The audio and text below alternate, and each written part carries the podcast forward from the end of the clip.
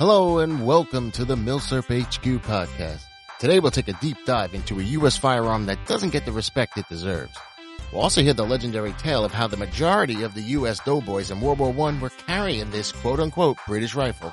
And we'll be joined by a special guest to talk markings, stocks, finishes, rebuilds, and all things related to our Milsurp of the show, the firearm with a 100 names, the U.S. rifle, model of 1917.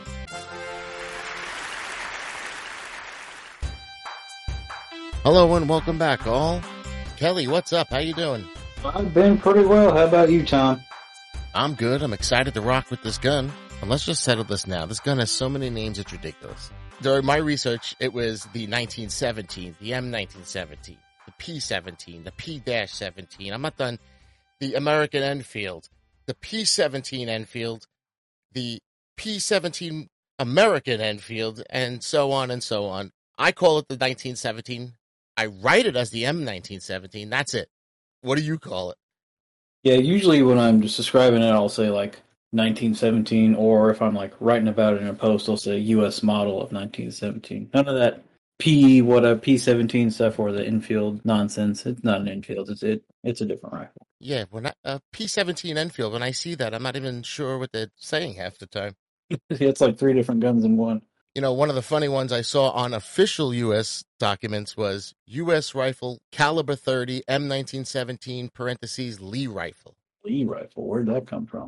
so, oh, official documents. Well, for me, a lot of what I like about collecting these old guns is the history and the stories and shit behind them. And this one has a pretty interesting one, especially how we ended up using a British gun when just a few years prior, during the 1903 Springfield search, it was uh, so important to have a home designed gun and produced gun. And so much they, they stole a Mauser. Instead of just buying Mausers, they stole from them. Yeah, they sure turned that idea around pretty quick once they got into the thick of it in World War One and needed rifles yesterday. yeah. Our gun today is a Mauser like action too, so I want to get into a little of the backstory. And to do that, we have our resident historian, a very handsome and smart guy, me. We're going to send it over. Tom? hey, thanks a lot, guys. Just wanted to share a little of this interesting backstory. I'll be quick, I promise.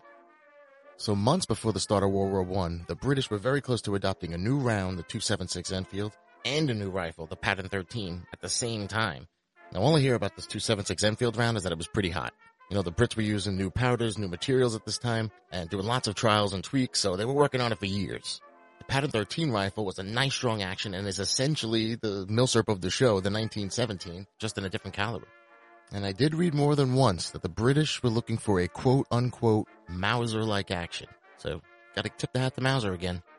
British actually had a real cool list of requirements for their new gun, and C&Rsenal has this video on it, the P14 video. You should really check that one out. It has the all the characteristics and all the things they were looking for, and they get most right. We'll get to all that when we talk about the 1917 specs. But speaking of C&Rsenal, the Brits were moseying along with their Pattern 13, tweaking it here, trialing it there, and then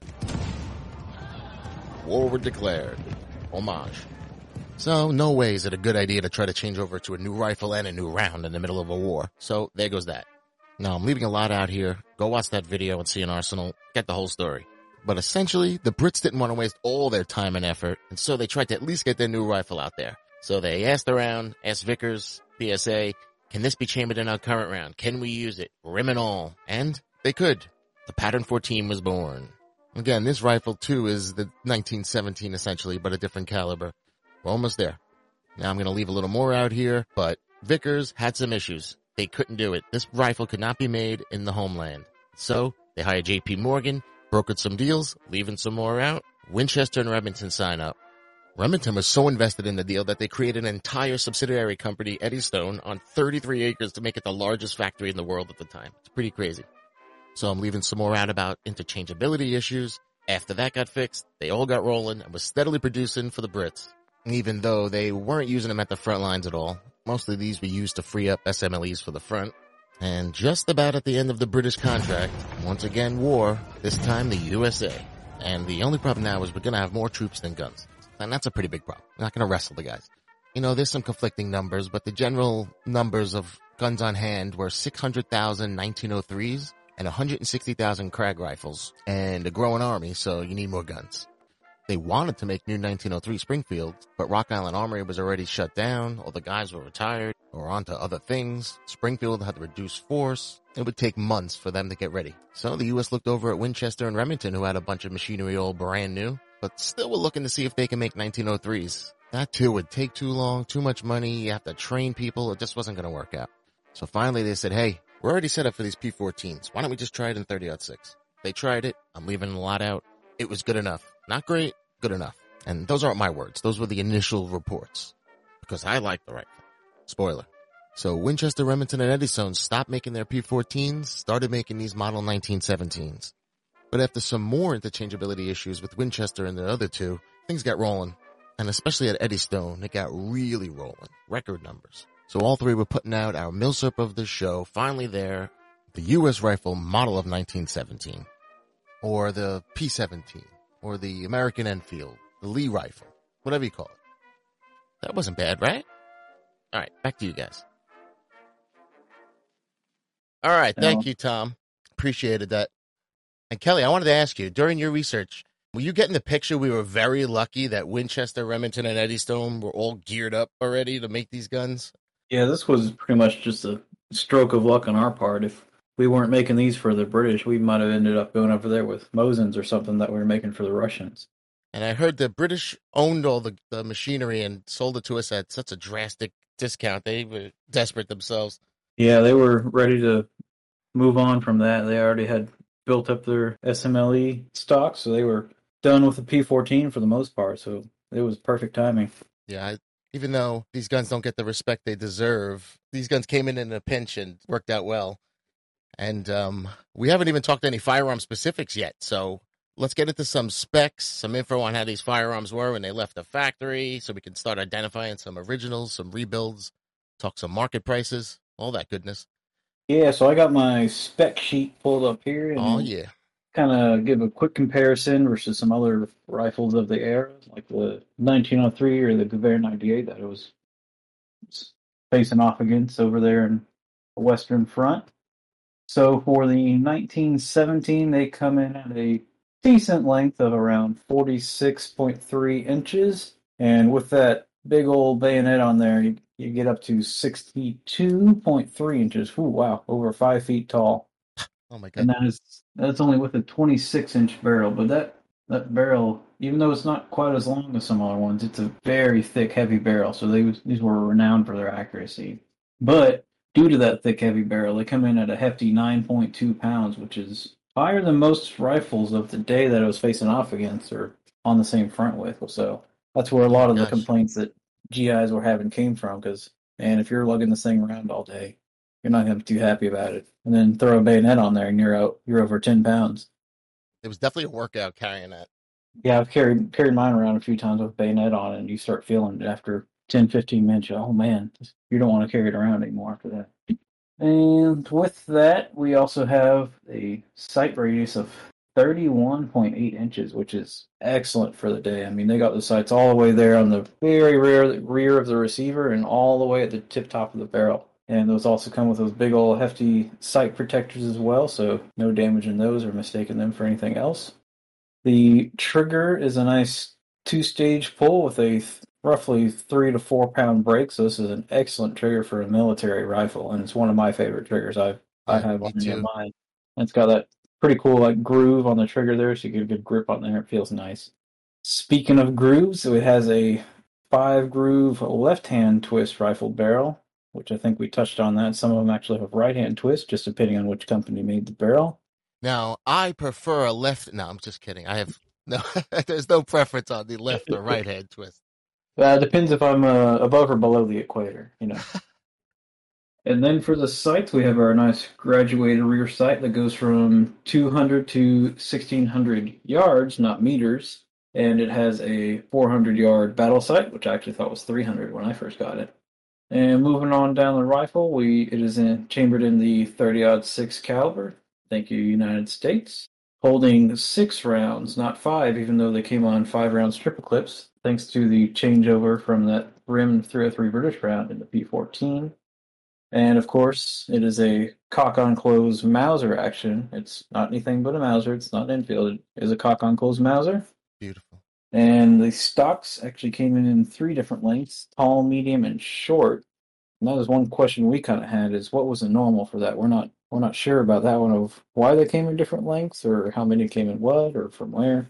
All three sizes in all three manufacturers. So who the heck knows? Yeah. Then for the stock, they had a originally they had a linseed oil finish, as most U.S. stocks did. But I think later later on after the war, they changed that, maybe with the rebuilds. I know they weren't really messing with it too much during the wartime. They just wanted to crank these things out. U.S. rifle stocks are beautiful. Oh yeah, and nice walnut stocks. We've always gotten that thing right for sure. As for marking, so we're a ton ton of markings when they first came out of the factory. They had a lot of the inspection stamps worth the eagle over the number. I'm not quite sure which numbers or which. I think they were for like the different manufacturers or something like that. But an eagle is just an inspection stamp, kind of like the German Waffen Waffenknopf. I think our guest knows all that. And then they would have a U.S. flaming bomb stamped on the receiver as the official acceptance stamp, and on the bolt because those were the load-bearing parts, if I recall. Oh, as well as the barrel, of course.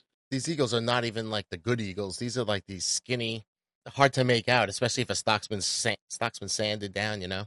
Yeah, like any refurb, you almost never see the eagle because they disappeared pretty quickly. And it kind of the eagle kind of reminds me of like the USPS eagle. I think it's just like the eagle head over the number or something like that. Right, a little squished. Yep. So if your stock has them, you know those are original markings, and your stock has not been messed with much at all. And then, oh, speaking of the barrel, of course, it'll have the date that the barrel the barrel was made on it, which may or may not coordinate to the to the gun. We'll talk about that later. And then, of course, you'll have the serial number on the receiver itself, and only on the receiver itself. So if you ever see someone that says all matching on a 1917 or really any U.S. rifle, you know they either don't really know what they're talking about or they know exactly what they're talking about because they know how to look for all the little pieces and parts everywhere, kind of like German stuff. Well, German stuff they serialize everything.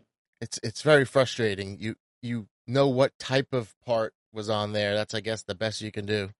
Yeah, the, the, another thing they did was every manufacturer stamped their the first letter of their name on there. So like a, a W for Winchester or an R for Remington. They stamped that on each and every little part except for the really small parts like screws and stuff like that. But if you look at these, you'll see a little E here and there, a W here, an R there. And if you have a rifle that has all of the same letter, you know maybe that's all from the same factory and all original. So there's a there's one hint you can kind of use to when you're looking at these is try and match up all the letters. And there's some hidden ones too. We'll talk about that later as well. Yeah, that, that's fun because there's a lot of those little letters all, all over the rifle. Oh yeah, there's at least a dozen of them that you got to find. Probably more than that actually. Right, even the ones inside. Yeah. All right. So I think that just about covers most of the specs. And if we're, I mean, it's kind of hard to picture in your head, but if you want to compare it to some rifles of the day, maybe something that you have yourself, we can compare it to, for example, the 1903 that I was directly competing with.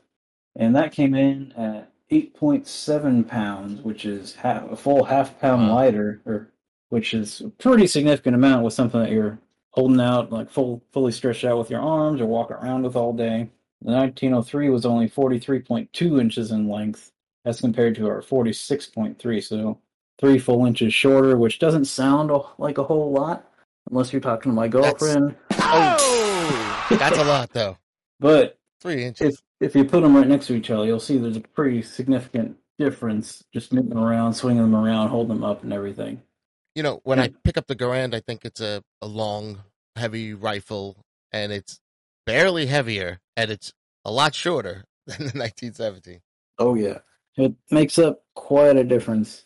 And then of course, 1903 had a 24 inch barrel, so there's where those two of those inches difference came from. But you'll never know the difference between a 26 and a 24 inch for accuracy. They were plenty accurate. They did have rear tangent sights, which at the time U.S. troops were trained with and more used to, and they had that windage adjustable rear sight, which they definitely liked, whereas in 1917 did not. And we go to the other side. The side cock of the on trench. close and the cock on open was a big thing I heard with some of these Oh. doughboys. Yeah, that's right. It was based on a Mauser 98 action for the 1903, so they're more used to that. And same with the Krag. It was it was not based on a Mauser 98, but it was a cock on open, so it's a little different feeling when going to the cock on close of the 1917. And hopping over to the other side of the trench, we'll compare it to the Gewehr 98. Which comes in at a pretty hefty nine pounds, which is still lighter than the 1917, just by a little bit. Crazy. But that one is 49.2 inches with a 29.1 inch barrel, so a little bit longer than the 1917, a good three inches longer. So noticeable there, but never, I mean, if you see a Gewehr 98, you immediately think, well, like, wow, that's a long rifle. But seeing the 1917, they're kind of deceiving because you don't think they're that long, but they really are that long. And the 1917s were more accurate than the Gewehr 98s, so they didn't even need all that extra barrel. Yeah, they really should have made a carbine version. Oh, that would be the perfect rifle right there. Right. That it was the the eight millimeter Mauser limitation. I think that sucks. Couldn't tweak it enough. Yeah, they had some spicy stuff back then. That's they were Breaking beating up the soldiers. it's not it's not an M95 though. no. Yeah, they had some intense muzzle flash and were scorching the bayonets and all that fun stuff. So basically, it was a heavier rifle and on the long side, but pretty much fit with the contemporaries. Yeah, it was nothing out of the ordinary for sure. Just that the doughboys had to go from a you know the cock on open to the cock on close on a whole different site. So It was longer and heavier, so they weren't weren't quite ready for that. It seemed like. All right. So now that we know the specs and all the details and all that, I think it's a good time to bring on our guest. Now to talk about some rebuilds, some markings, finishes, market trends, commons, rares, everything 1917 you'll ever encounter. We have a special guest today, a buddy of ours who's been studying the 1917 for years and is our 1917 loving pal. Zeb, what's up? Hey guys, how's it going? Thanks for having me on. Well, welcome. First off, I'd like to know what you call this gun. We said what we called it. What do you call it? I call it the M1917, just to keep it simple. Technically, it's the US model of 1917. Yeah, I think that's a pretty universally accepted one. At least it's not P17. I've heard that one. Oh before. yeah, that one drives me nuts. So you're not an American Enfield kind of guy. It's designed by Winchester under specs given by Enfield. So it's an American gun. Yeah, sales. I'm 1917. I will write it as M1917, which is a little what you yes, said. that's technically still correct because in the records it's listed as M1917. Okay. Sounds like there's a few correct ways. I also do just like yeah, 1917. Right. Well, you know, a, a few of the official documents had 1917 parentheses Lee rifle. Hmm. So, I don't know if I've seen that, but I've definitely seen Enfield before. it wasn't a uh, exceptionally welcomed rifle at the time. Yeah. Yeah, a lot of the troops didn't like them right away. So we've been talking about these rifles, how they came out of the factory and got us up to speed. Now we want to know a little more about the updates, rebuilds, and what happened to these guns after they left the factory. First of all, how many were made total? Uh, 2.2 million roughly. So that's a lot when you think about It it. is a lot. It's a lot more than the 1903s we had at the time. Yeah, and that was only in two years. Uh, Eddystone had the largest rifle plant in the world. You know, and Yeah. it's sad that after the war, it just dissolved into the locomotive factory that Yes, leased it. originally it was a locomotive factory. They expanded to make rifles and then expanded it again. And then Winchester made the least, but uh, they started it off, I think, first, which Yes, Like, there's there's a some story problems. about that. yes, they started before the drawings actually were standardized between Oh, the that's smart. manufacturers. So they had to like rebarrel a lot of guns, remake a lot of parts, and a lot of the early guns are even stamped with a star. And I heard they screwed up with the P14s with the same exact issue. That So, would uh, not shock me. I'm not 100% on the P14s. Yeah, that's right. Because they, marked them or they designated them as like Yeah, same Rifle. situation. rifle pattern 1914, and they put like a parentheses W or parentheses R, parentheses E Right. for the different manufacturers. And it's actually very interesting that Eddystone and Remington literally said they have to wait until they get the exact specs, and it turned out to work for them. So I don't know why you would start before you have the specs and just guess. Very arrogant, this Winchester Corporation. it's funny because they made the le- the least. And they have the that perception of quality that the troops seem to like. They're like, oh, uh, my dad has a Winchester rifle. I like the Winchesters better. In my awful. opinion, In my opinion, the Winchesters are the worst made rifles out of the manufacturers. Wow. It's the opposite. Wow. So Eddystone made more than the other two combined, I believe. Correct. Almost double of Remington. So being that you're saying Winchester's a, a s- inferior product, that's so most of the 1917s you're gonna get are gonna be pretty good then. Yeah, I mean, they would only actually send Ed- Eddystones and Remingtons overseas because they were more interchangeable because they're from the same parent company basically. So they use the same drawings. And so they made it very easy, right? They they marked them all W, R, and E, Uh, Right. e- almost every part, but no serial, which is annoying. You don't know if it's the original part. Yes, that's uh, an American thing. American guns are never serialized, really. And so we talked about the stock markings, had the eagle. So every other stock marking is that not from the war? So there are only a handful of markings that stocks actually got during the war. It was an inspector mark that's thought to be the final proof of the rifle. It's in forward of the mag magazine, right forward of the magazine. If you look on a 1917, there will be a proof, and then right below bottom of the magazine there will be another proof. And that's it. Yep, for the stock. And that's all they would have had. And well, there's an R too. Some of them would have an R, E, or a W on the front part of it too to designate makers. Yeah. I'm looking at mine right now. It has an R and an N. I don't know what the N. But not all of them did that. Well, we'll talk a little about post-war use. Probably a lot of those marks came from some sort of post-war use or lend lease. Yes, there is a lot of post-war use. Post-World War One. We'll clarify.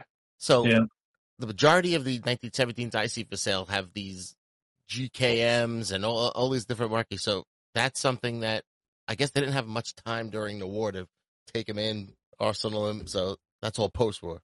Yes, so those are World War II rebuild marks or inspection marks. Some of them just got stamped, even though they weren't rebuilt. Kelly, what was your barrel? Yeah, so mine is it's a Remington and it's blued and it has like the it has an RAP on the side of the stock. So it got inspected, but they didn't redo anything. It's but it's an eight eighteen barrel. Right. Yeah. A lot of them they just inspected because they were stored bad in between the war, and a lot of barrels needed to be replaced.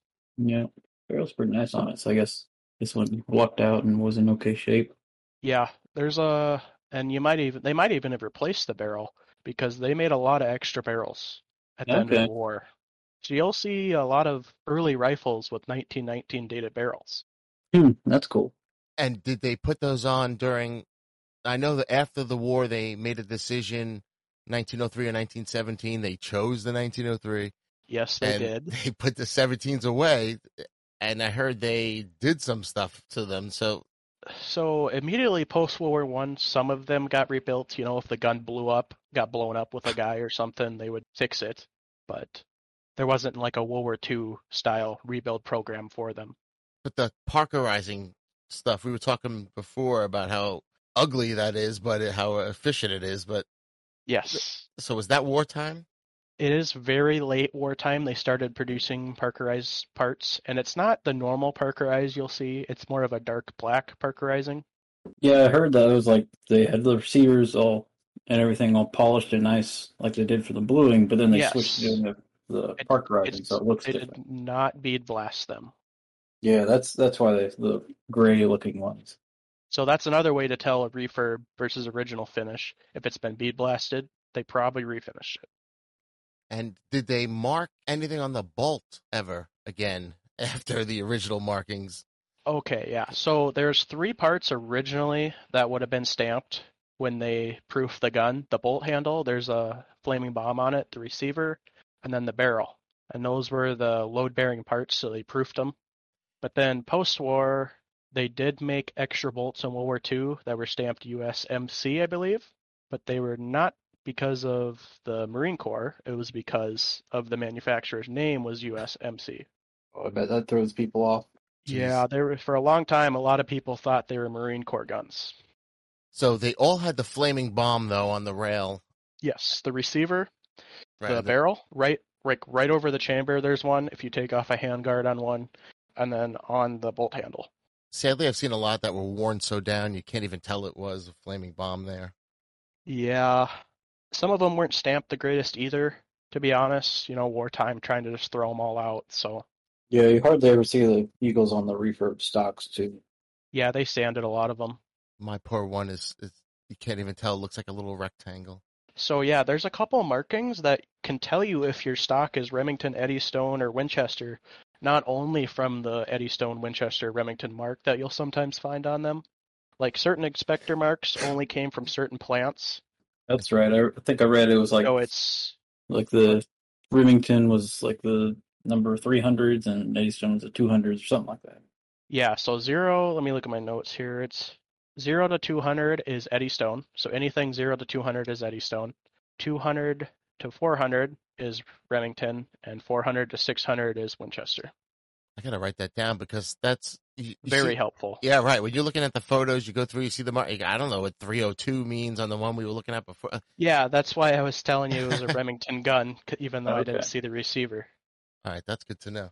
So yeah, there's. I would highly recommend the book Model of 1917 by C.S. Ferris too. There's a lot of um, those numbers in the book too for certain parts that it tells you.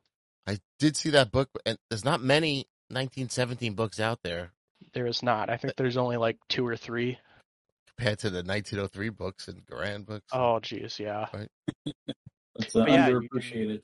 But like on the ma- trigger guard on these, the usually the maker's mark is underneath.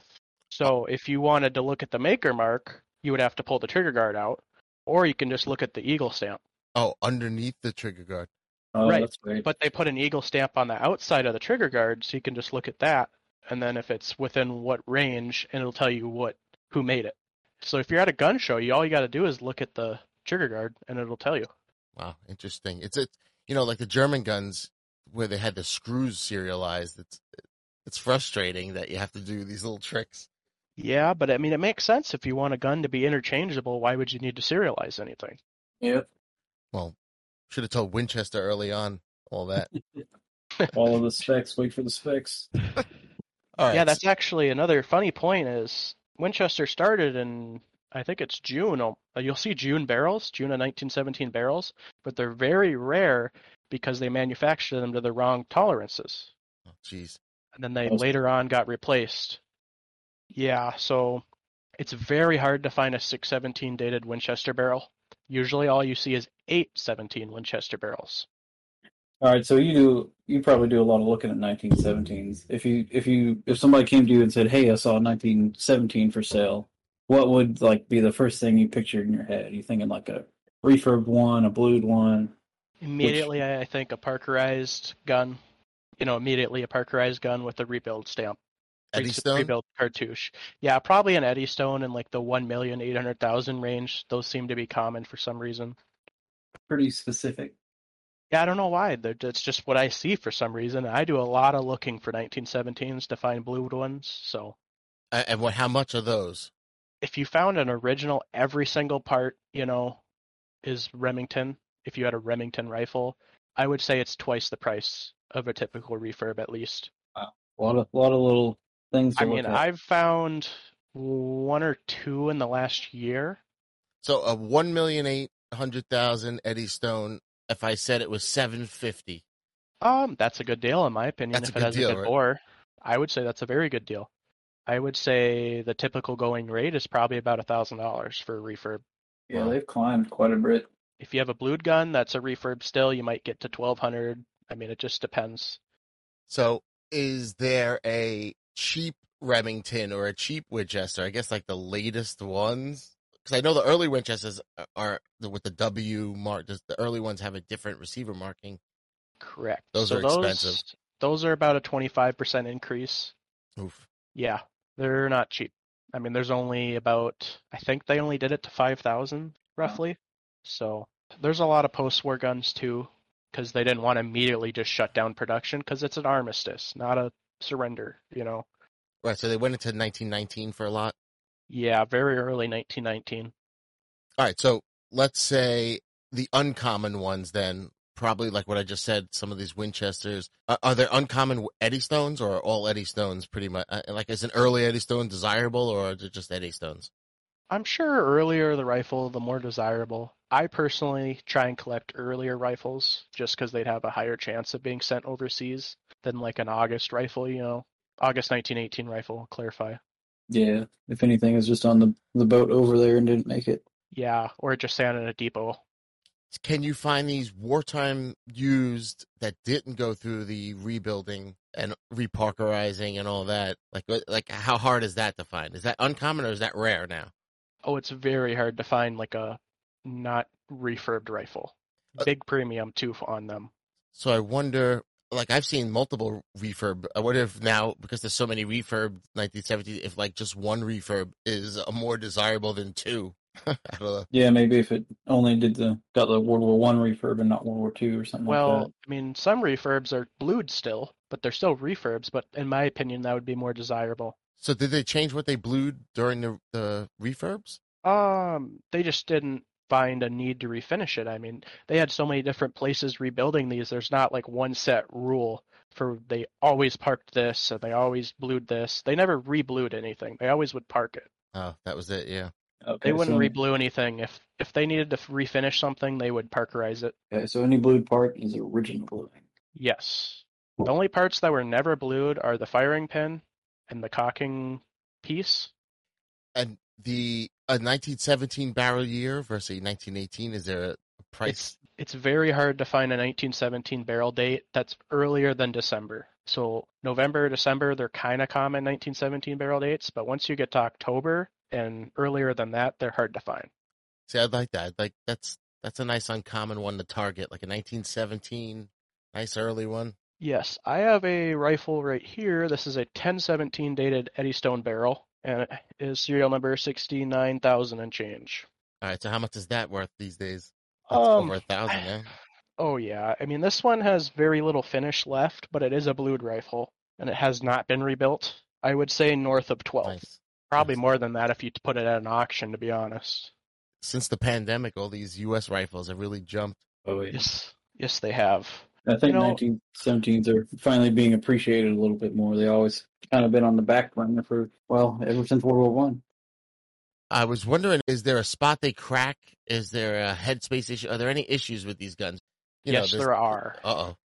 They're very good guns for the most part, but there's a couple issues with them that were noticed. Number one issue: the ejectors. They break constantly. Why is that though? It's it's. Poor, thin. Do you have a picture of one? But if you have a picture one, that's all you need to see.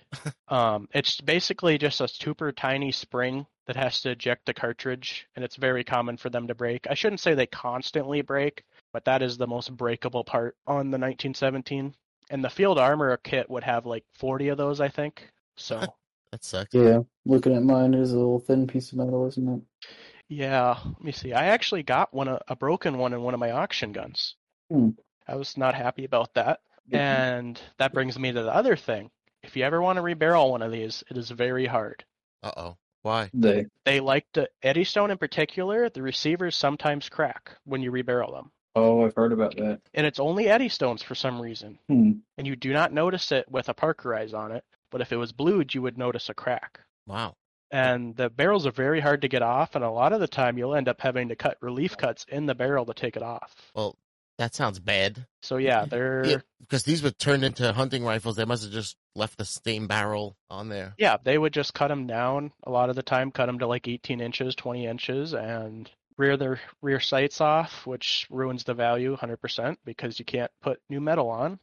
Guess it's a good thing they like 30 aught six because I think they're very nice though. If you get a well done sporter, it's a good deer gun. yeah, I've heard a lot of these receivers were reused as like 300 Win Mag or 458 Yes. Wad or whatever elephant rifles. Winchester made nickel steel bolts too, so if you ever see like a Magnum conversion, a lot of the time they'll use a nickel steel Winchester bolt. Okay. Now, uh, import marks common because they didn't get shipped back much. So yes, they can be common. A lot of the Danish rifles have import marks from Vermont, I believe. Um, I can't remember if a lot of the British or Canadian ones have import marks or if they imported them before they needed to be import marked, but I'm sure there's a lot of them out there that are import marked. I wonder if that's a good indication of where they were post war versus being sold through the DCM or CMP. Usually it's pretty easy with 1917s because the British put broad arrow stamps on everything. Yeah, they got it. They got the idea of marking the guns. How nice that is. Yep. Yep. Sometimes you'll see a bayonet that was originally a P14 bayonet. The U.S. took it over and stamped U.S. markings on it, and then the British stamped markings on it again. It's been all over the place. Yeah, those like are kind of cool. So I, I guess that brings us to the rares because I would guess the rare ones of these are the UK, Denmark, Philippines, all these other ones. Um, there's actually a lot of the UK rifles in America right now. And the, Danish ones are a little bit harder to find, but I wouldn't call them rare. And the UK ones are just 1917s that they used. Right. They would just use them as a home guard rifle in World War II to free up Lee Enfields for frontline service.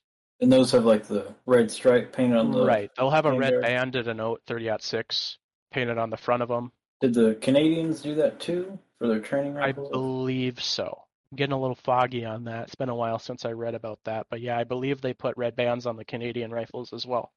And I like the story of we sent more than 700,000, from what I read, to England after uh, Dunkirk.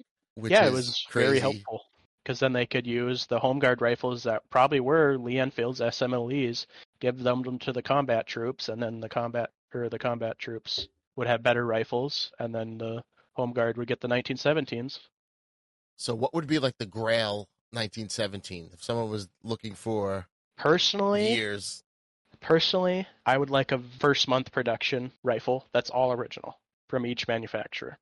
That would be pretty sweet. I, That's, they have? like my holy grail is like a first month rifle. I know I've seen like a couple pictures or heard like in the writings that they use them as sniper rifles. Have You ever seen any of those? I don't think I've ever seen one. Um, I've not heard about 1917 sniper rifles, but I have seen a lot of P14 sniper rifles Maybe that's what I'm thinking of. Because the P14 is a very accurate rifle. Same with the 1917. I mean, they're if you haven't shot one, you need to shoot one. They're great shooting guns. Oh yeah, I love taking mine to the range. It's, I can do it It's, two it's inch group at ridiculous. hundred. oh yeah, they're great guns. It's actually ridiculous how accurate they are. And solid. Yeah, I mean, I would be surprised if you could blow one of these up even with a pretty hot load of 30-06. So that's good. You don't have to worry too much. It's good gas mitigation, strong. Yes, it does. Mauser action. I mean, cock Mauser close action. Mauser action. That's giant. It's Big just a old- giant hunk of steel. Big old extractor on the side. Funny enough, those actually broke. Hmm. Wonder how they how do they That mess was one of the other things that was a problem. Oh, it is. From so the ejector, extractor, and then rebarreling can be tough on them. But those are mainly the three things that are a pain with them. Yeah, I guess it is a little bit smaller than your Gewehr 98 extractor. I think it had something to do with tempering, but I'm not 100% on that. Interesting. I'm not using mine enough to snap it, so No, I haven't heard of one snapping gentle. recently. I'm assuming in World War One there was a lot harder conditions than us going to the range on a Friday afternoon. Yeah, more a little more mud in there. Spicier ammo or inconsistent ammo. Speaking of mud, uh, they actually made a mud cover for these. Really? whoa. It was just it was just a canvas canvas cover that Did just like- bolt, or snapped on it. Oh, so you can like shoot with it on. It wasn't. No, sliding no, it was more of a transfer transport thing. Uh, Okay, I've seen the S like the. but I have seen those in ones. use in France, Hmm. wartime. Look at pictures of that because I've seen the like the SMLE ones. All right, so basically, if you find one for under a thousand and the bore is good, it's probably a good deal. The nice thing is a lot of the boards are very good on these because they got rebarrel. A lot of them.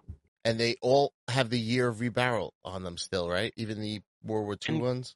Incorrect. The World War Uh-oh. II barrels, the World War II barrels are just stamped the maker mark. But those aren't No, the only makers were Winchester, Remington, or anyone. right. But then they had in World War II they had subcontractors that made barrels because Eddystone isn't in business anymore. Remington's making 1903s and Winchester's making carbines and M1 rifles. Who made those barrels? Wasn't it like uh, I know it was High Standard and one other company. So High Standard and Johnson Automatics. That's right. Hey, that's spoiling one of my trivia questions. You know what? Time for some trivia. Okay. All right, here we go. First question. During the war, a number of Model 1917 rifles were fitted with a French designed Vivienne Besseret attachment, which proved to be handy devices for trench warfare and were for this purpose. So, what did the French throw Oh, on our easy. guns? Oh, they put grenade launchers. correct. Yes. So there's actually a couple models of grenade launchers that were used on these. You could buy them. They're very rare. The World War One models are very rare.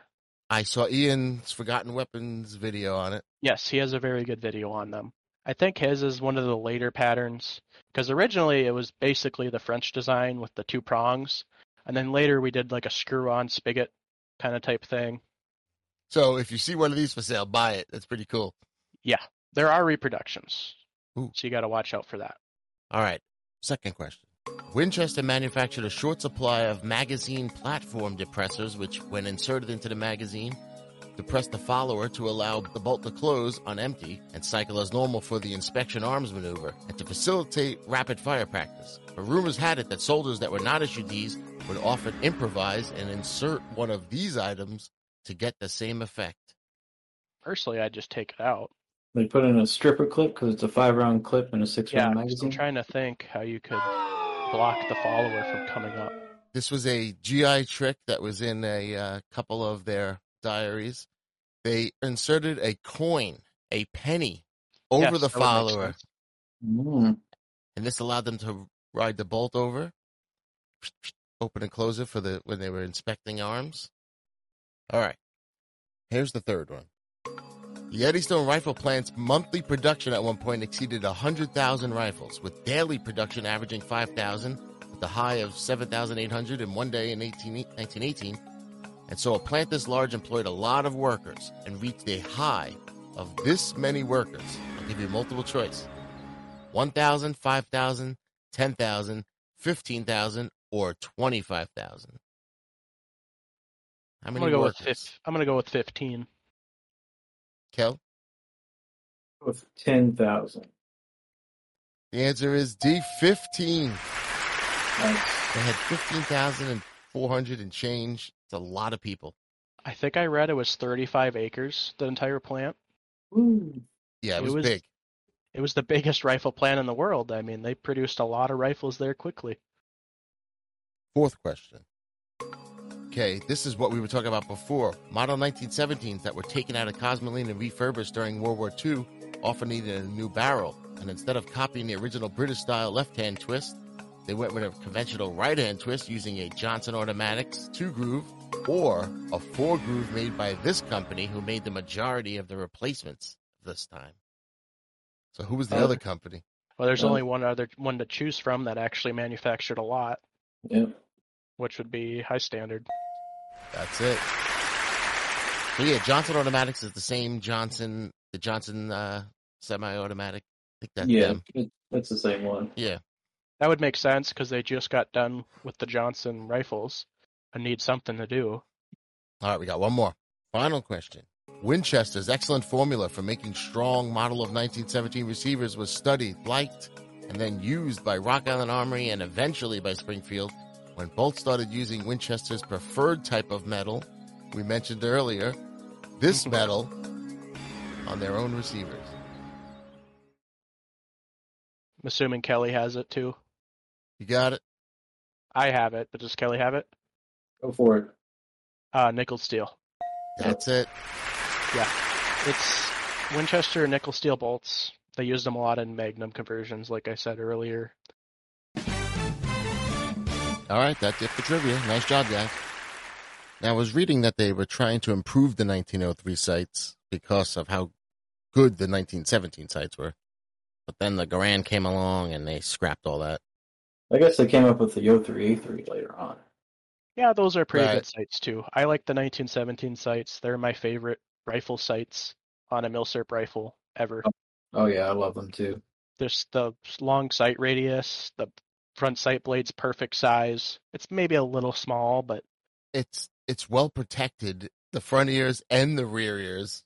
oh yeah, you Like the ain't whole- knocking the sights out of out of whack. Yeah, they weren't messing around. Like a quarter inch of steel protecting the rears. Funny thing is, originally the manufacturers wanted to zero it at 200 yards, but the U.S. government told them nope, it's got to be 400. 400. Yeah, it's 400. That's why I'm missing. So yeah, yeah, yeah, you got to aim low. But I mean, the rule of thumb was just aim at the belt line, you'll hit them somewhere. Right. Oh, we mentioned the bayonet earlier. There was just the one, right? Um, yeah, the one style of bayonet. It's patterned off the P14 bayonet. Essentially, they used some P14 bayonets too early on. Yeah, I've seen the restamped ones. Yeah, those are very early ones. And then the U.S. originally made bayonets. Remington is the only company that Remington and Winchester are only companies that made bayonets During the oh, during the war. during the war. Yeah, post-war, there's a lot of people who made 1917 bayonets. And how can you tell those apart? Just the date on them? Um, well, they're not made by Remington or Winchester, and then they'll have plastic grips too, Oh, that's right. and they'll be Parkerized. But not all World War One bayonets are blued, just because they've been rebuilt. And then like the super early ones didn't have a clearing hole, I think. Correct. I have one of those. Pretty proud of it. There was only one month they didn't put clearing holes in the bayonets. Nin- Oh, that's, that's right. Mine the early one. as well. September 1917. You mean like the um the drain hole for the Yeah, there's like a clearing hole right by the button on the bayonet, and on the British ones you won't see it, and on the early American ones you will not see it. But the war or the later production ones, anything other than September 1917, you will see it. and this it's the nine what's the name of the bayonet exactly? The nine Um, M1917 bayonet. and the trench rifle, uh trench shotgun. Yes, the they use the 1897 trench gun uses it. you So that's another reason why they produced a lot of bayonets post-war or World War II because the trench guns still use them. But why is it so expensive still? The bayonets? Yeah. I have no clue. Anything, They're really well made though. I mean, if you have one in your hand, they're very well made. Yeah, anything US is pricey these days. I love the two-tone blued, and I think it's Parkerized on the top part, but the early ones are two-tone. But and no no serial numbers on anything, right? Nope, no serial numbers, just a U.S. mark, and it'll say who made it and the year. And not Another- even to the scabbard? The Hmm, scabbard? No, like, there's there's no- no serial numbers. Oh, that sucks. Yeah, so at least you don't got to worry about a matching bayonet. True, but it's would be nice to know it was matching. Another Yeah. interesting is thing is Remington in 1918 produced bayonets that say 1918 because they assumed they wanted them to put the year of date on the bayonet, but they did not, and they were supposed to put 1917 on them. So you will find 1918 dated bayonets, but they're very rare. That's cool. Yes, I shouldn't say they're very rare. They're rare. Again, that might And be sold as bayonet one day in an auction. that's and I see a lot of the ones that have like the X stamp on them with an eagle and like usually nineteen seems like a lot of nineteen twenties dates. Was that when they made them or just like an inspection stamp thing? Oh, yeah, those are Eagle inspectors, inspector marks, like the 29 or 17. So was that the when they were made or were they refurbing them? Or is that just That was number? just inspector marks. The Eagle 29 does not mean the date. That was just that's- the Just the inspector mark. no way to tell when it Oh. was made, except for the early Well. Yeah, the only ones you can tell are the ones without the cleaning hole. That has to be a September 1917 production, or the 1918 dated ones are obviously super early 1918. Gotcha. That sucks. They made it hard. Yeah, I don't know why they wouldn't just change the date to like 1918 on the bayonet because they did that with the 1905 bayonets, the Springfield bayonets. That's true. Yeah. So it's really weird why they did that. And I don't know if we talked about what slings they came out originally. Was it the same? Very similar to the Um, 1903 slings. Yeah, it is the same sling. It's the M1907 sling. I saw also they sometimes came with like the that Kerr canvas. slings. The Yes, Kerr, yeah, those- the canvas ones. Those are mainly used in the States. They're very rarely seen used overseas. More of a substitute standard type sling. Gotcha. Mine actually came with one on it. It looks like Yeah. a really old one, Cool. so I don't. For some Probably reason, they seem to be common on the 1917s and not the 1903s. Maybe it was a competition thing or something, or they just kept all the official slings for the 1903s and. Well, what you see overseas in pictures is the leather slings. You don't really ever see a canvas sling. hmm So it's very rare to see a canvas I don't sling see it in much at all. France. No, you don't. Yeah, I see the same 1903 looking sling most of the Yeah. time. And as far as ammo, you know, with 30.6, that people worry about what you're shooting out of your Garands and your 1903s and all that. This is a stronger action, though. We're not worrying about surplus in here, are we? Um, like with surplus, I probably wouldn't shoot it out of a super nice bore or a very nice rifle just in case it might start corroding the rifle. But for the most part, you should be fine. Oh Yeah, yeah, this- it, it'll shoot anything. Yeah, I mostly shoot my own reloads, or if I'm I'm out, I can just. I wouldn't. I mean, even if you had a primer pop or whatever, I wouldn't be super worried about it just due to the gas mitigation on the rifle. Because Yeah, just look down the rifle, and if the primer popped, the front sight's in the way from all the gas coming into your face. Oh, that's right. It's like a little wall right there. So it's actually a very safe rifle design, Good. which is a big deal in World War One when ammo production is very shoddy. Yeah, they got a little gas hole on the side too. Yeah, that's that's back from that two seven six Enfield stuff. Yeah, I think it is downsized a little bit from that, but it's still, you know, a very stout action. Yeah, I heard some of these did. did I don't know if they blew up like the 1903s reportedly Yes, did. there were a couple that did Well- blow up, I think, due to bad ammo. Yeah, so it wasn't even just a 1903 problem. No, I mean the somebody- 1903 thing's basically a myth.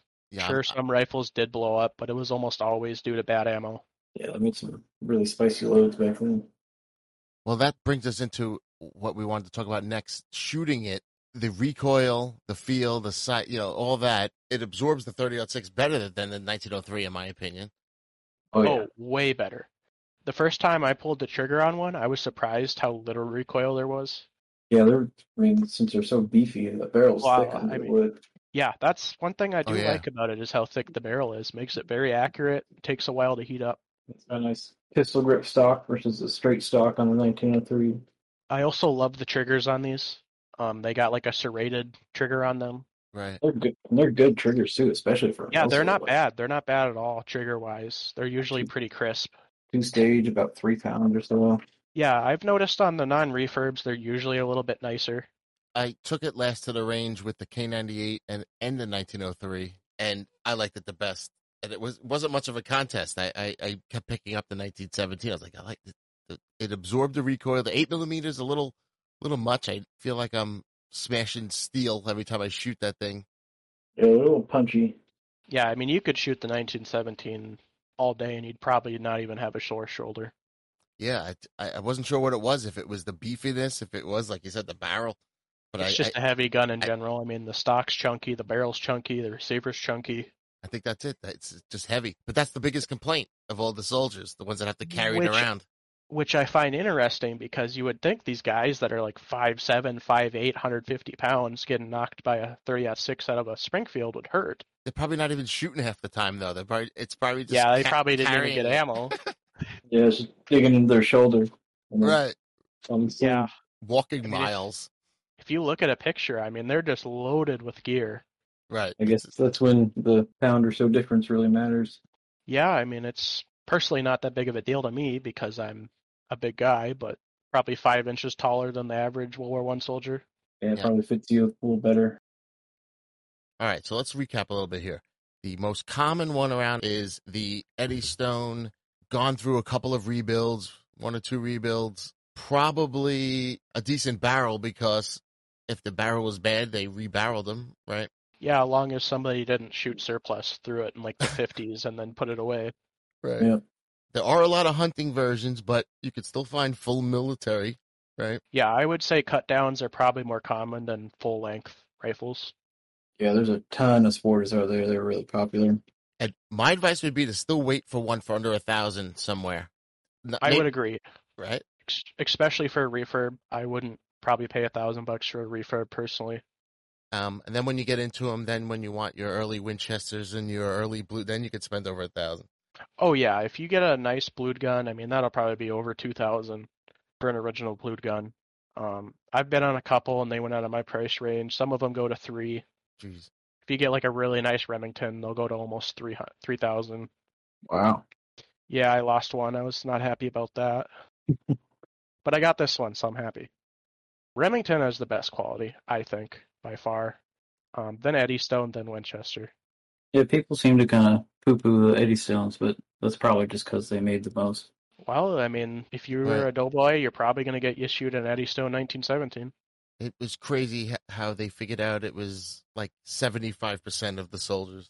Yeah, so what they did was they figured out because everything's written down how many guns were shipped overseas and how many were in storage, how many were issued. So I think there was something like 3 million AEF soldiers when they did the thing to figure out two thirds, and a million rifles were issued, a million rifles were in storage, and then a million rifles were 1903s.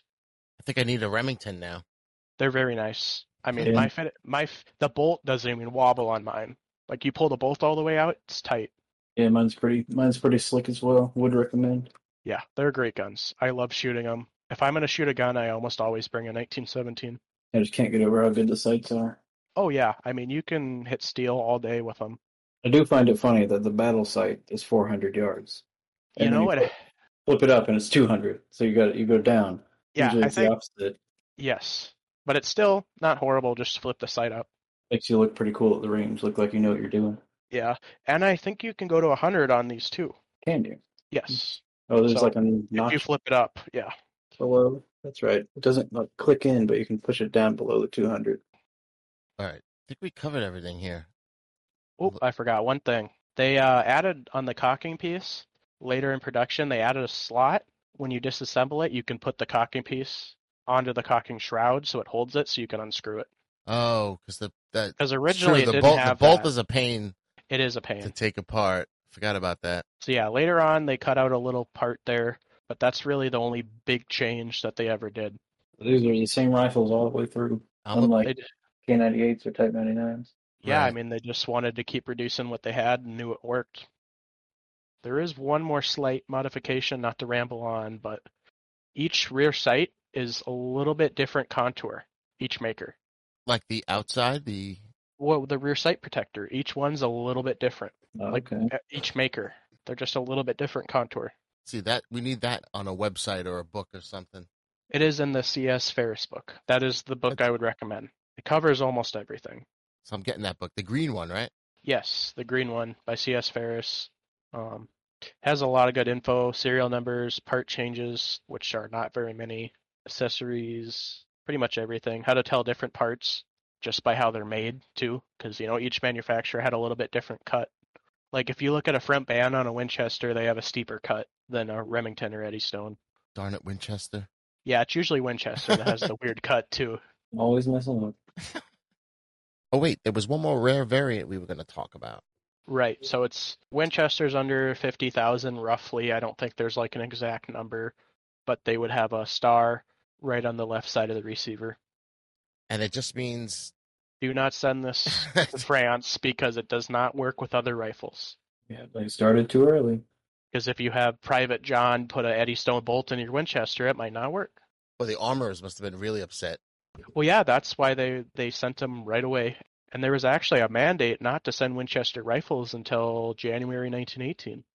Now I want one of these. you know, a It's- W I mean- marked rare. Yeah, I mean they drive a premium, that's for sure. Winchester rifles in general drive a premium, and then on top of that, if they're blued and a four-digit serial that has just a W, those go for a lot of money. Yeah, everyone likes the Winchester. Same with Koreans. I don't understand Yep. They're not even made as well.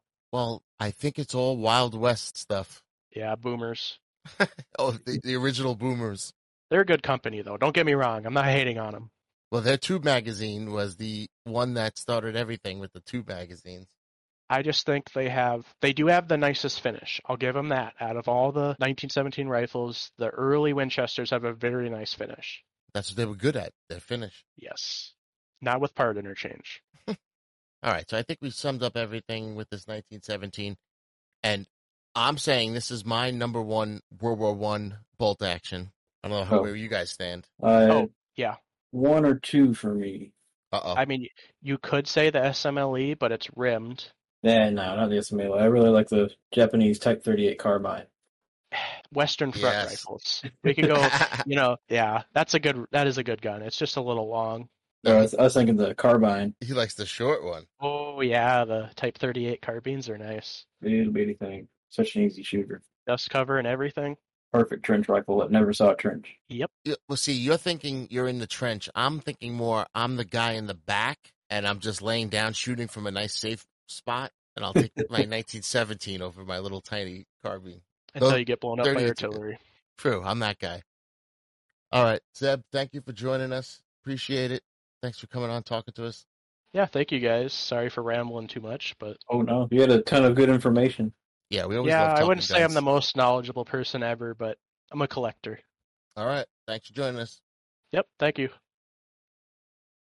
All right, that was fun. Zeb was great, huh? Yeah, he had a lot of good info. There's quite a bit out there on these guns. Yeah, I hope he gets uh, his collection filled. He needs to get himself a Winchester. Um, we covered a lot with him, but you know, we didn't cover a couple of things, and one of them was the availability of spare parts and accessories. And basically, it's pretty easy to get U.S. parts for this, right? You know, screws, replacement parts. Yeah, any any U.S. milsurp, it's usually there's a good good stock of parts, spare parts, and gunsmiths that know how to work on these in the U.S. So you can find anything from brand new made barrels, reproductant stocks. You can find any and all of the little small parts. That Right, all the to- all the bands, all the yeah screws, sights. sights, all that stuff. You can find those pretty handedly on normal places like Numrich or Liberty Tree or somewhere like eBay. There's a few good places to get parts. Uh, one thing to watch out for if you're buying some of there's a few specific parts that are different between the 1917 and the P14. So if you're looking for things like a rear sight, that's going to be different just because of the different trajectories of the bullets. Or stocks are a big one. P14 stocks are actually pretty cheap but they don't fit on 1917s because of different geometry for the magazine and barrel. So you'd have to do a lot of woodworking to get that fit on there. And they're marked And then- wrong often, so be careful. Yeah, they're you have to really kind of look at the differences between them, which we'll get to in a second. And then obviously things like the magazine and follower are going to be different, as well as the bolt because different caliber, so can't share those. And then I think the rest of the parts should be the same. Things like the barrel bands are the same. The front sight posts will be different, but like the front sight protector wings should be the same. Uh, cocking pieces and things like that, same trigger, same. So Most of the small parts are the same. So there's even like more parts availability, being that you can get P14 and 1917 parts.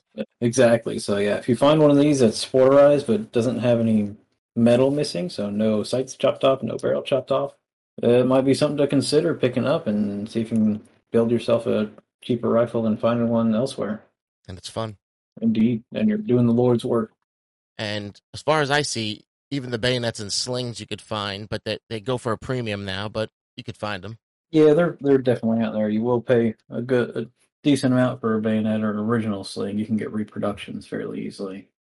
Now, that's one of the parts I will get the repro on is the sling because I just want to make sure it doesn't drop onto the floor, you know. So, Yeah, I've had that happen before. Don't like, never like breaking a sling. so all right. So you know what? Now it's time for America's second favorite wheel, the Wheel of Milsurp. Right. All right. The Wheel of Milsurp has a number of Milsurp related prompts and questions that I put on there, like, would you rather this or that? Buy or pass, make this trade, finish this sentence, a couple other things here. So let's get to it. I'm spinning. Here we go. And it landed on this or that. That might have been what we had last time. Uh, I think so, but I'll do it anyway. All right. There's one thing on the wheel, this or that. All right. So you have to make a decision to take either the first or the second firearm. You get offered these two. Let's just say for free for the sake of argument. Here we go. Free, I'll take them both. All right. Number one is the this. The great grandson of a Remington employee contacts you, offers you an early, all original 1917 that clearly saw no service, but has a serial number 15,000 even. And he has a letter from his great grandfather who said it was gifted to him at Remington. He has some photos of the ceremony of him getting it, but nothing else. No other writing official from anything. All right, all right. That's a gem right there. Right. So unissued, great condition, cool serial. You got your letter and your pics. The that, the great grandson of a World War One soldier, brings you a sporterized and beat up 1917 cut stock in hunting configuration, so it's drilled and tapped with some random scope on top. It's rusted up a bit, pitted a bit, cracks here and there. But he has a letter from his great grandfather mentioning he was allowed to keep the gun. Just a letter from him and some time period photos of him with the gun that you, you could see clearly it is the gun. So it is a great a World War One soldier, poor condition, random serial number, but you know it was used. Not officially a letter, but enough to you'll think you know it was used.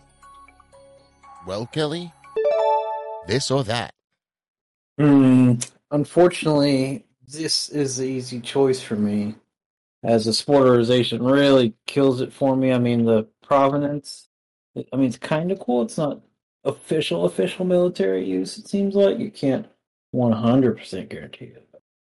But one straight Well, from the Remington factory. I will say all- this: the letter was from nineteen like eighteen saying I get to keep my rifle, and he wrote the serial number in the letter. So it's it's in a weird official way. You believe it, but you know it's not official that you could you know Oh, okay, it's not from the army. or- right. It's not an army, but you believe it's definitely used by him. So even though it is cut, Hmm. Yeah, I'd still probably have to go with the factory fresh Remington with the the guy getting it from the Remington factory. That just sounds like a really cool story, and having a gorgeous original one like that would be what seals the deal for me. All right. Well, I have a surprise for you. To have the great grandson of a Remington. No. Uh. Well, I was debating it as well, and I and, and I agree that the sporterizing and cutting it makes you cry when you see that. oh yeah, it hurts. That's I one like- thing to look out for when you're buying them. Sometimes there's some sneaky sporterizations or restored ones out there. Let's say I it's not sporterized. It's in shit shape though. It's not drilled and tapped. It's just in shit shape, rusted, pitted, cracks, and everything else Mm. the same. Does it change anything? Possibly, if it's original configuration, but has like, for the most part, proof that it was used. That that could change the deal for me. You know, some people wanted to have like knowing that it wasn't used in war is a big deal to a lot of folks. I guess that's the point of this question because you know that's that gun wasn't used. Yeah, some people really pay a premium for like military acceptance marks and things like that. So, in this case, I might have to lean that way. All right. Congratulations. I don't know any of these people, so we're not getting these guns. That's okay. I expect it on my doorstep next week. All right. I think that covers all things 1917 in this episode.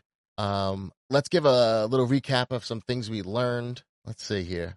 We early on learned about the gun, where it came from, what factories, why we were using a British gun, who made them, how many, who made the best, the worst, all the stock cartouches. Different finishes they had coming out of the factory versus the either post World War One or post World War Two refurbishment processes. So there's two of those to keep track of. And I do like that all of those cartouches you see are post war, those initials. A lot of those are World War II. Yep, RAP, OGEK, things like that. See one of those, or like in the square box, you know, it's at least seen some sort of refurb. Uh, we did some trivia, learned that the uh, Doughboys use pennies as mag depressors, uh, that the French gave us dangerous grenade launchers. Thank you. Good old French. Uh, Eddystone had a whopping 15,000 employees. It's crazy. The battle sight was 400. Yep, there's a little tidbit about you can go to actually go below the 200 mark. There's not a 100 mark, but you can go below it, and it's around 100 yards if you're doing some target shooting. I got to try that next time. We talked some bayonets and slings. We learned that 30 6 is pretty easy to find and reload. That was Oh, good. yeah. Especially in the U.S. We all said we enjoyed shooting it. That was great. Yep, definitely one of the best milsurp shooting rifles out there. All right, so let's do a little bit of the recap of our uh, prices here. Our most common found is going to be some sort of Eddystone rebuild. And if you just want one for your collection, this is probably the way to go, right? Yeah, Eddystone, of course, it's the most common, and most 1917s saw a couple refurb processes, so they're probably going to be Parkerized, completely reworked with all a mix of parts. So an Eddystone Mixmaster, that's going to be the most common one you see if you just want one to throw in your collection and say you have it and take to the range every now and then. That's going to be your go-to, save you a few bucks. And those, geez, they're reaching 800 these days, r- roughly around there. Right. You'll see a thousand all day long, but you can get them in the 800 i- i- in certain auctions and, you know, you get a little luck. Yeah, go to a little rinky dink gun store. Maybe they'll have one. But a lot of these places now, I'm seeing 12, 1300 for full World War II rebuilds. So I don't know. Yeah, they've really increased in price in the last few years. I mean, I got lucky and snagged mine for six fifty, and it's not even refurbed. Okay, so that's the common prices. So if you wait a little bit, you could probably get it a little earlier, Remington or Winchester, and now we're talking 12, 13, 1400 easy. Yeah, if you're looking for something wartime, definitely so. And if you're lucky, you'll find one that's still in the bluing. That's that's a real gem to look out for because the bluing's beautiful, and you know it hasn't seen too hard of a reefer process, if anything. And there's so many different colors when you look at them because they went through, they changed twice over the span.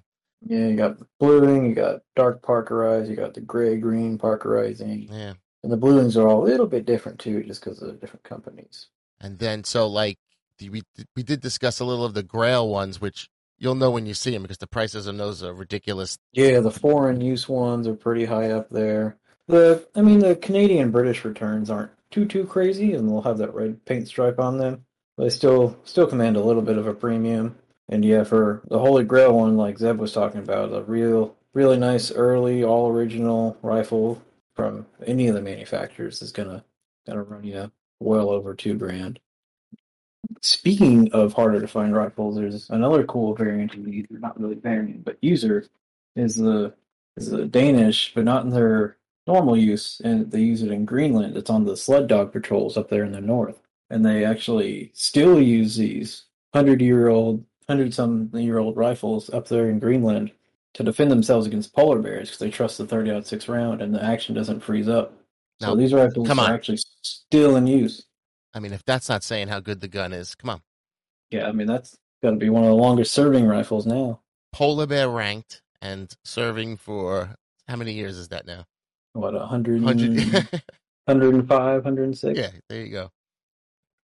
Another one that you'll probably never see, but will be really cool to have and very expensive if you ever found one, was the ones that went to China. The U.S. donated a bunch to China for World War II. And them being a little bit of smaller stature guys, they were having trouble with the length and weight of it. So they actually chopped them down. So they look exactly the same as regular 1917s, but they're just like four inches shorter. They moved the barrel bands back, they moved the front sight band back. So it looks like a 1917. It's just a little 1917 carbine, which would be super cool to have. Oh, and how many people sold it as thinking it was just cut down junk? Or how many fakes are out there too is another thing to Sure. think about. I think they have a couple of marks. I well, I hope they do. The Chinese like to mark their rifles, so oh yeah, and I I'm bet. sure they're beat to hell because they used them for decades. Wait. So basically, if it's a foreign used 1917, buy it. Yep, pretty much. That's what I'd say. All right. All right. So I think that's it. I can't recommend this one more because I even said it's my top World War One rifle now. yep, number two for me. Well, until I start researching the next one from World War One, and then that's going to become my next favorite. Yeah, yep, there you go. Oh, I guess one thing to mention is when you're out there trying to buy one, make sure you don't accidentally buy a P14 because they look almost exactly the same. So, And they're listed wrong a lot. Yeah. oh yeah, you that that can be one little trick to get you a cheaper one is to find one that somebody's like, oh, British rifle, and they don't know what it is. It, they don't know if it's a P14 or 1917. So, So, things you well, yeah. What do you look for? Um, the most obvious thing will be the little unit identification disc in the stock, or a hole where it was plugged with a chunk of wood. Those are P14s, and the P14 stock does not fit on a 1917 without modification. So if it has that, it's most likely a P14. Other tells will be the receiver bridge will obviously look a little different. It won't say U.S. model of 1917. It'll just say Eddystone or ERA or Remington or R on there.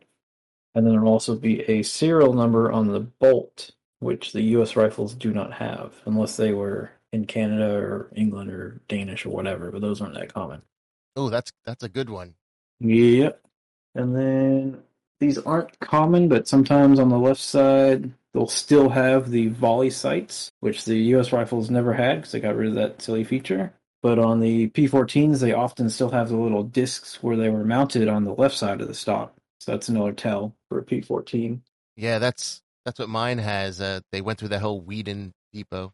Yeah, and often the stocks will have repairs where they have like the wood staples that you see in the or the little saw cuts on the cracks where like they did on the SMLEs. Oh yeah, they often have like an ugly black finish instead of like the nice original bluing or parkerizing that the I guess bluing is what the P14s would have had.